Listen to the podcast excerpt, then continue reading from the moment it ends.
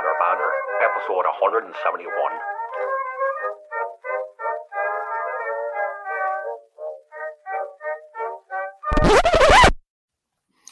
Okay, hi Sheddies. The time is uh, something, my time, and it's also something your time. I don't want to bother with that right now. First off, crappy sound quality. My microphone has fully died.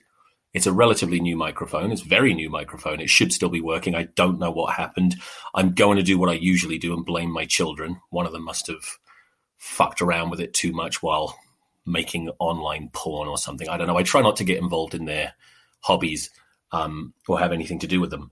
Um, this is weird. I just realized I'm still talking into my broken microphone, which I don't need to do. But this is uh, being recorded using the laptop's internal microphone, so it's going to be dog shit. But trust me, it's better than the product of the microphone right now, which sounded like someone was crackling a, a bag the entire time.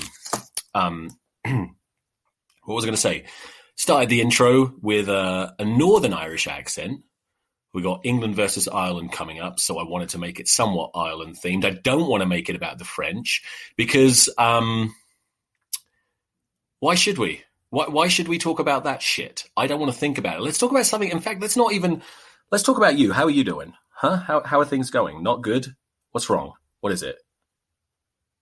Oh, you're upset about the England versus France match still. Okay. Well, oh, fuck. I didn't. I don't want to talk about it, but I have been told by a panel of uh, therapists um, as, uh, from behind the safety of a of a screen where they talk to me with a microphone as I'm restrained Hannibal Lecter style that it's important to not uh, bottle these these things up. Uh, so we have to analyze it. We have to talk about England versus France, a record loss the most humiliating, no, the second most humiliating uh, uh, England international experience that I have ever witnessed. Um, and we'll talk about it right now, shall we? It's uh, Rugby Rant Banter, episode 171. Let's go.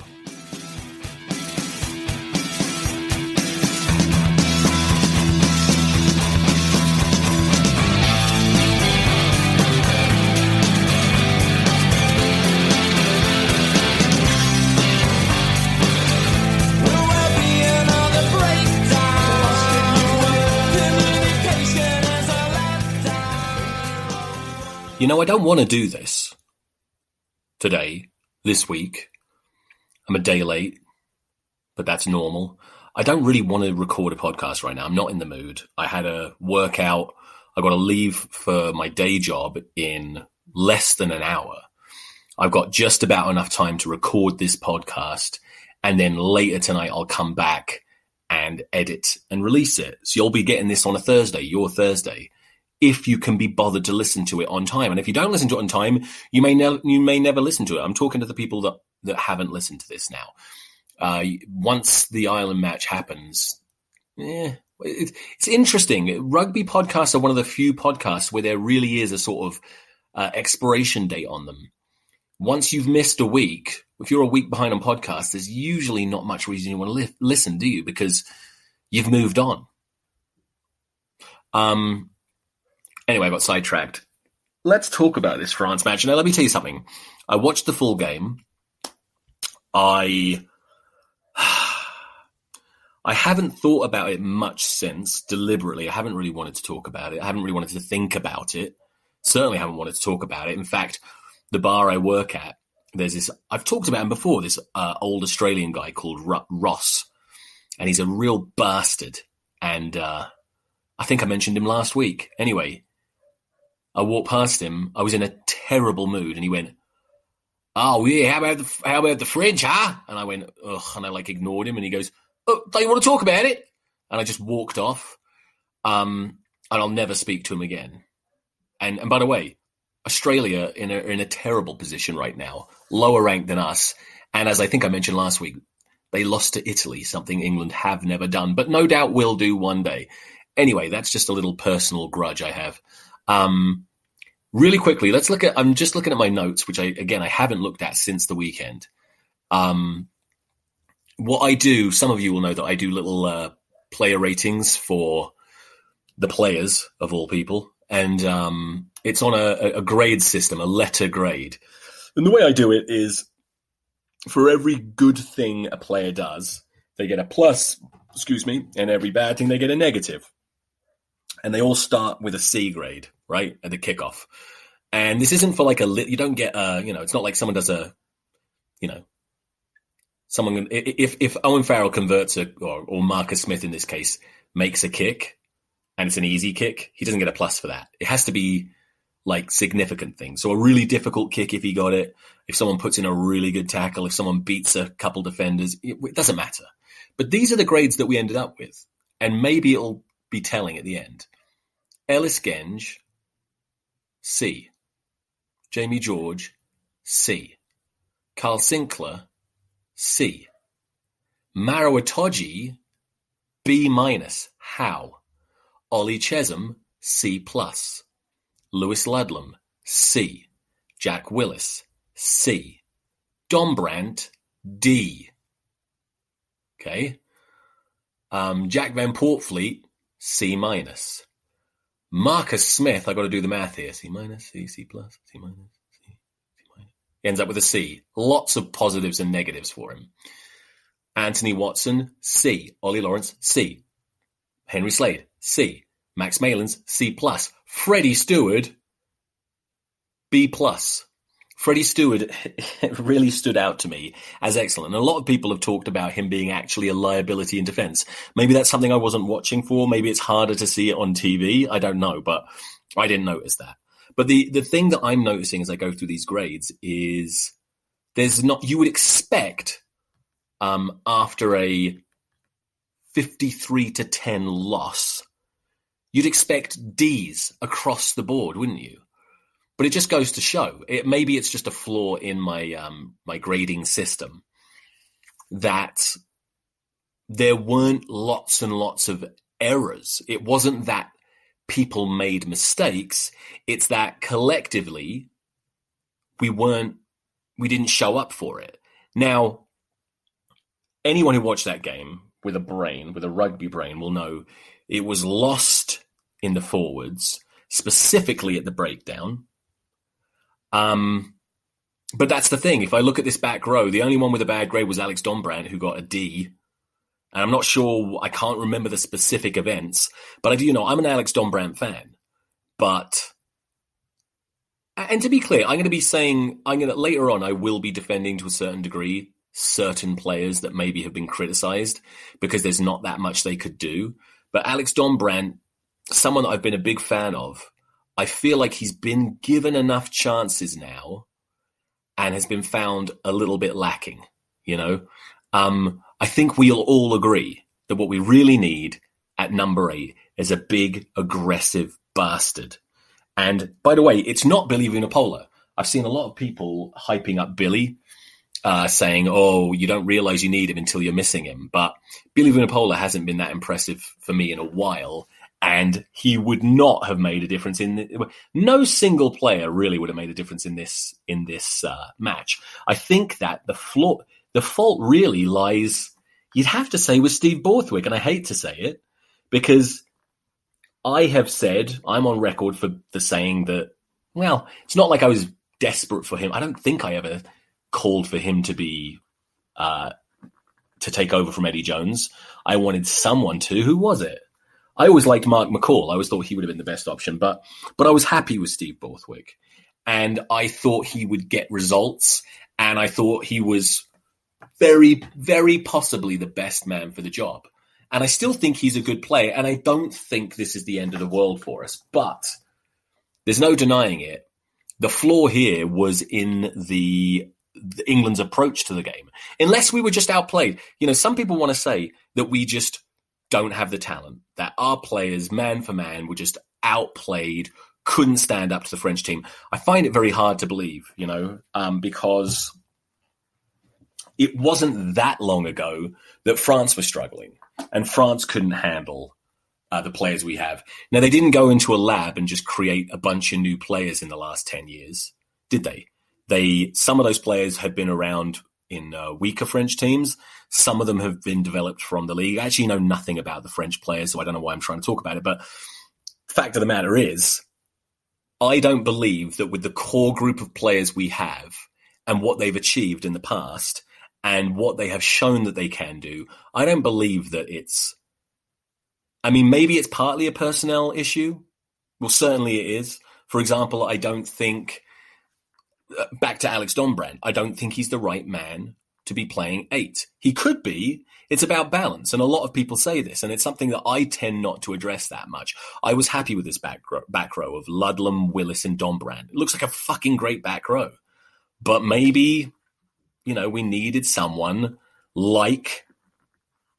Well, fuck, that's the problem. If it's not Billy Vunipola, who is it? Dave Ewers, who's off to Ireland? I don't know. I don't know. This is the biggest issue. I think that it's easy to see what the problem is with England right now, what or what the problem was in that particular match. But it's very hard. It's another thing altogether to, to figure out what to do about it. I find I just find it really hard to think that it's about switching out a bunch of players. I don't think it is, but there's a number of players I would switch out. Um, a, a, part of me thinks that um, Steve Borthwick missed a, a trick here by not totally revamping this squad. And I know everyone keeps saying, well, he was only allowed a certain number of changes. Um, even if that's true, you have to assume that he was happy with that, that he felt confident with the players he has. Otherwise, he wouldn't have taken the job. Um, but but back to how we lost that match, our approach seems completely wrong, and this is what it seemed like England England did.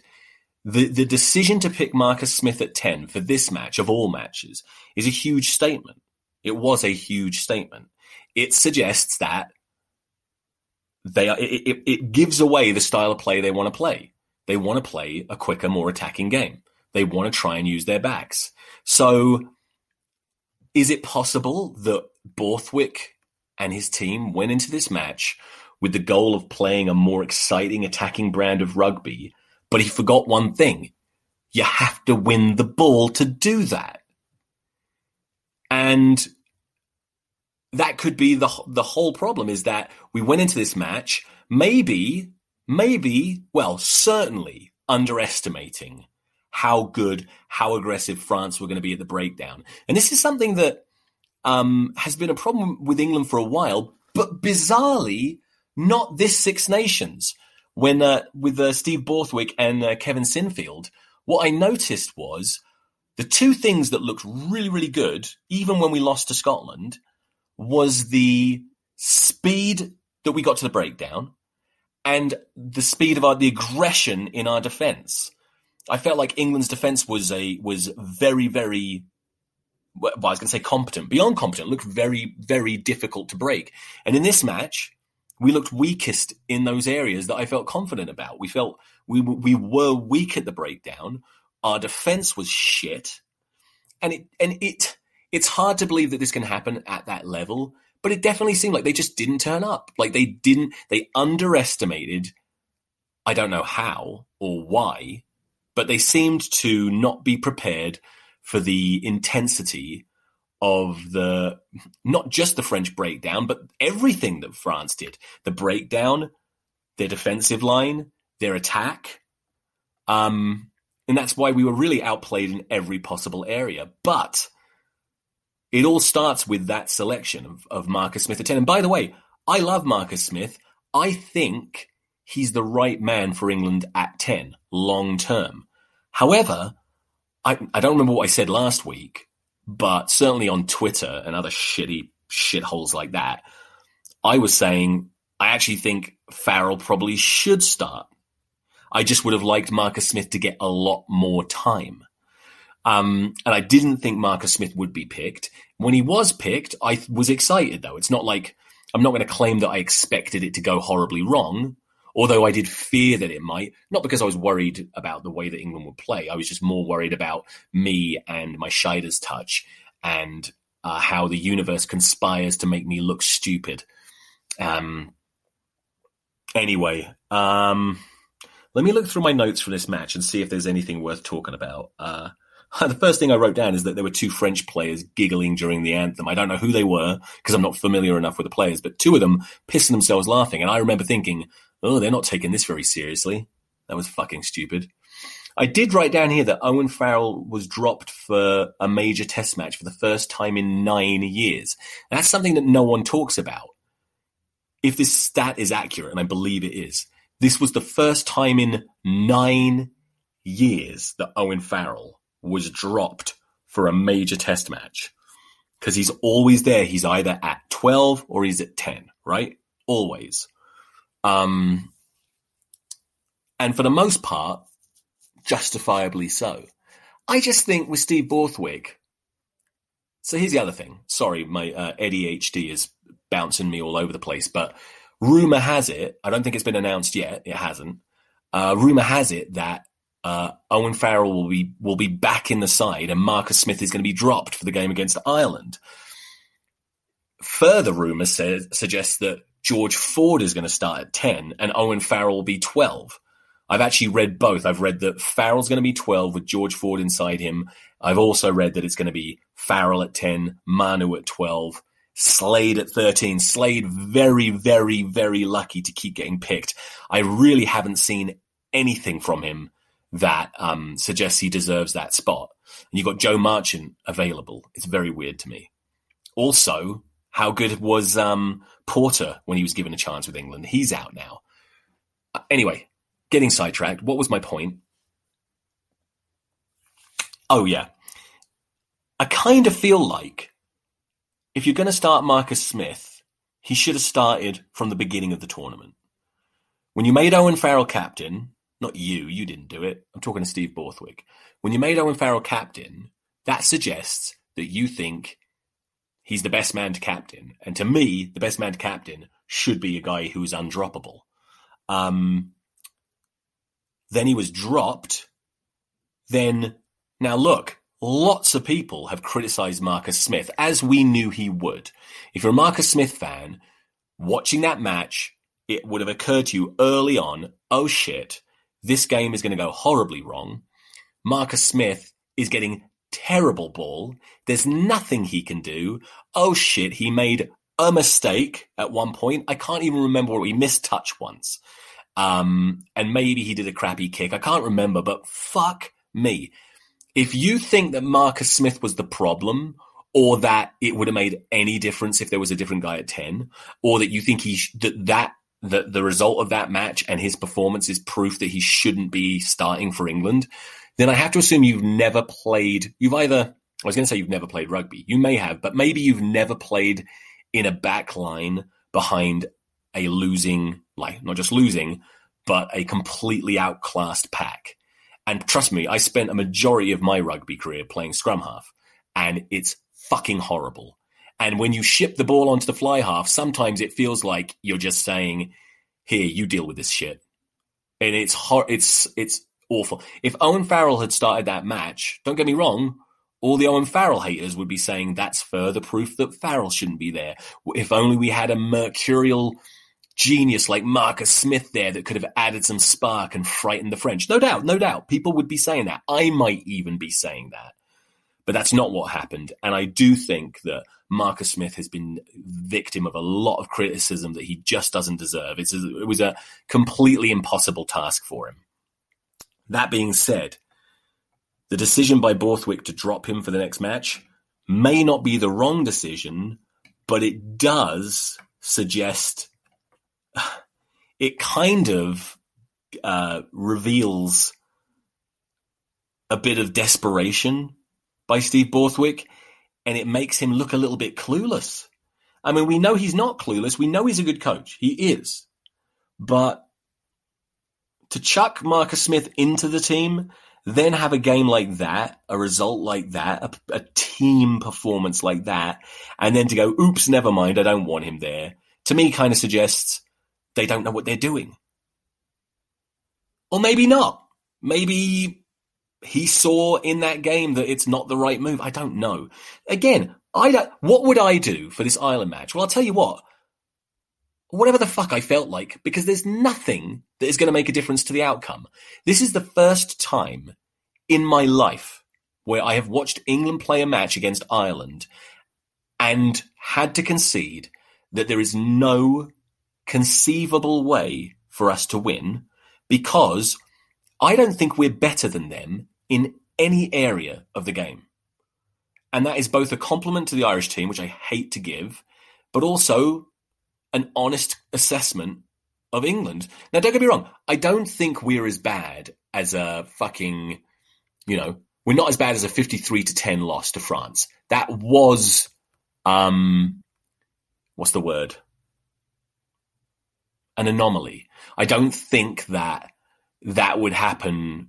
I like to say this a lot. If we played them 10 times, we'd lose more than we won for sure, but we would win some. And we wouldn't get spanked like that every time. I don't think that's a really clear marker of where we're at. And maybe, maybe, maybe, maybe, fingers crossed, it's going to. I feel like this Irish team is too good for this, but maybe it will lull the Irish team into a false sense of security and maybe they'll relax a bit and maybe they won't be up for it and maybe we can put up a good fight. But I feel like they are better than us in the set piece. They're better than us. And by the way, this is from a cursory glance at the Irish performances. I never watch them play. Sometimes I watch the highlights, but what I see with them is an extra level in everything they do. And I mean everything they do. I don't, I'm still not feeling like England is very cohesive in anything it does. I think we could be, and I think it is a work in progress. And I do, I'm willing to give Steve Borthwick the benefit of the doubt and say, this is the very beginning. He's just started. And it is very, very possible that big losses like this, whilst painful, when looked at with a wider lens as part of the big picture, are just going to be an important part of, of the stepping stones towards building a team that he could could win a World Cup with, not the, the one coming up. If that's the goal, we're definitely going about it the wrong way. But maybe long term, maybe this is all going to work out. I don't know. I'm 50 50. There's just as good a chance that after the World Cup, Steve Borthwick's going to be fired and it will have been a humiliating and terrible um, tenure. I hope not. Not just because I want England to do well. I hope not for Steve Borthwick's case. It's. Uh,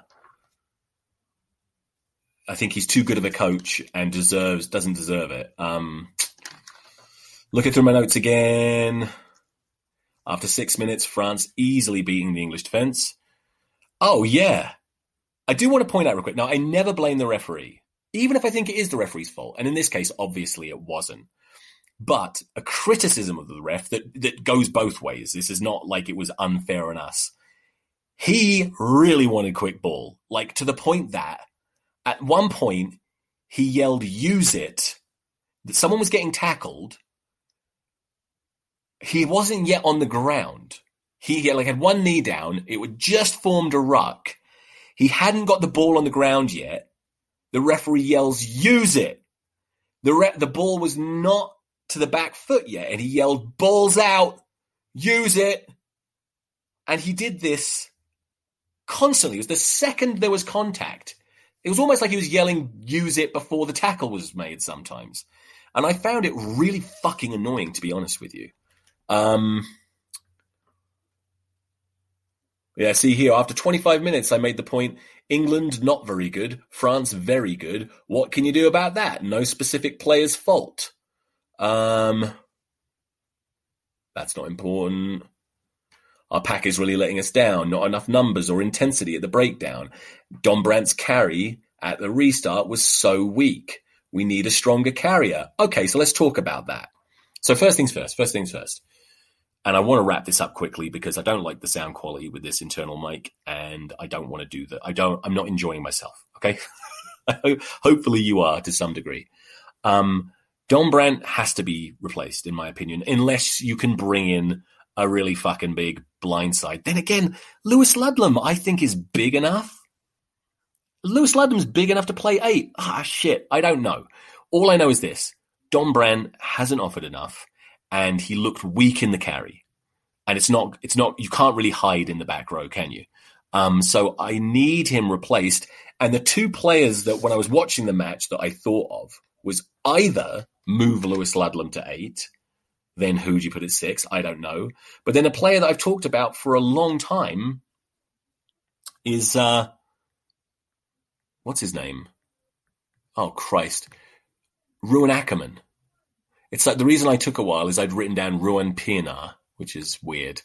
Um, but Ruan Ackermann is someone that I only thought of a few weeks, maybe a few months ago. I don't think I, uh, maybe I've thought I mentioned him a few months before, but I do generally hate bringing in mercenaries. But this is an emergency. We really need a big, strong, aggressive ball carrier. They don't want Ben Earl. Not that Ben Earl is huge, but I do think Ben Earl, like when I saw Alex Dombrandt carrying, specifically from one restart where he basically flaccidly tried to enter the defense of the opposition and just fell over. Ben Earl would have been more dynamic, more difficult to bring down than that. So maybe Ben Earl would be a good option. I don't know. I don't know. I just know that Dombrandt needs to be replaced. Um, course, Chessum, Ollie Chessum is injured. Who do we bring in there? Again, I thought Maro Itoje played quite well. He's starting to look a little bit better. He's still the best option we have people are talking about rushing George Martin back into the pack. And I did say last week that I would like to see George Martin back in the squad, but honestly, I think Dave Ribbans is so good. I would I would shove another South African for fuck's sake. I'd shove him straight in with Itoje. You know what I'm going to do? Because I want to end this. I've kind of babbled and jumped all over the place. Personally, I would, because I don't think there's any way we can win this, I think I would rather see Marcus Smith start again. Owen Farrell starting would be fine. I don't want George Ford starting. I, find it mind blowing that there's people who really want um, um, George Ford to start a match, having not played for like over like since last season.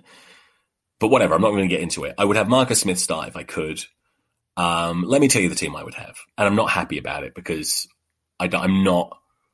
I just don't know what to do. I feel like the, the the players on the pitch against France should have been good enough, but since they were nowhere near good enough, I don't see what can be done about it.